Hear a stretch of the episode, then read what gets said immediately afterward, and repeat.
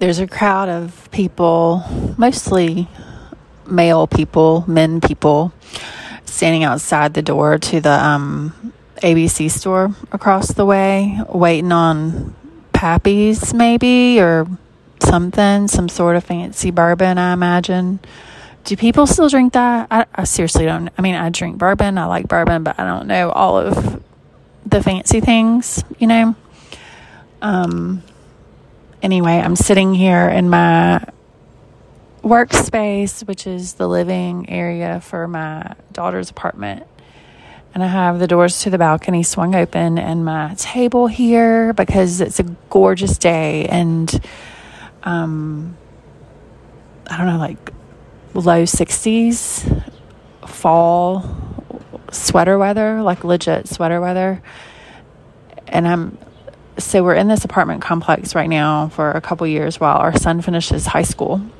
Um, we moved here for him to play basketball at the best program in the state, and you know we're just trying to be good parents. But anyway, that's a whole other story.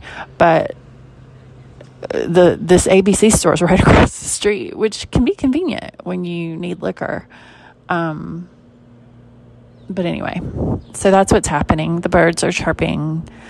I am about to work on sample chapters for the book proposal. And one problem is I have like a million ideas for chapters, and I don't know like which ones should be in the proposal. And I don't want to write the whole book and figure out what needs to be in the proposal. Um, so that's my goal for the day is to figure out exactly like which chapters, which like angles need to be shared on the front end, whether I query agents this time around or go directly to a publisher. Well, that's a whole thing. Like,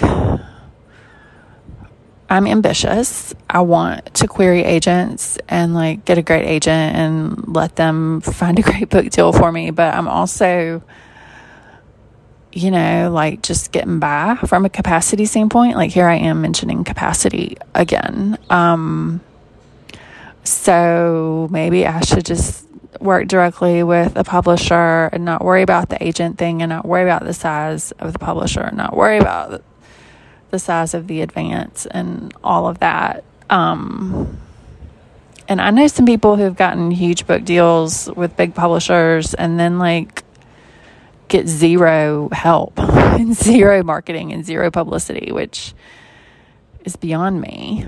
You know, one amazing thing about working with Broadleaf for The Great Belonging was the publicity and marketing attention that I got. I mean, it was amazing. Um, they're so good at what they do. I mean, it was affected by the fact that my book came out a week after a chaotic election during a pandemic. Um, but even with those circumstances, I got a good amount of visibility. Um, the book did, and I worked hard for that too. I mean, I booked a lot of podcast appearances and essays and whatnot, publications. Um,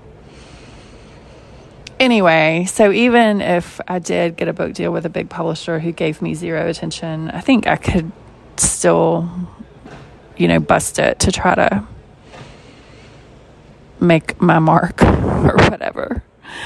Uh, well, and I could hire a publicist. I mean, people, people and writing people in my circles don't talk about this, but I'm sure some people have hired publicists, and those may be some of my um, writer friends whose books have like really taken off. I mean, their books are good too, but um, I imagine hiring your own publicist who really like is working for you and maybe a few other people instead of you know a whole slew of books makes more of an impact. So anyway, so I'm about to work on my book proposal, sample chapters we'll see if it happens. We'll see if I figure it out. Um, what time is it? Yeah, I think the ABC store is about to open. How are they gonna? Um, I think they formed a line. It looks like they have a line. that's interesting. I wonder if they're to like, you know, like the day after Thanksgiving when people bust through the doors and fight with each other and whatnot. We'll see if that happens. All right. Peace.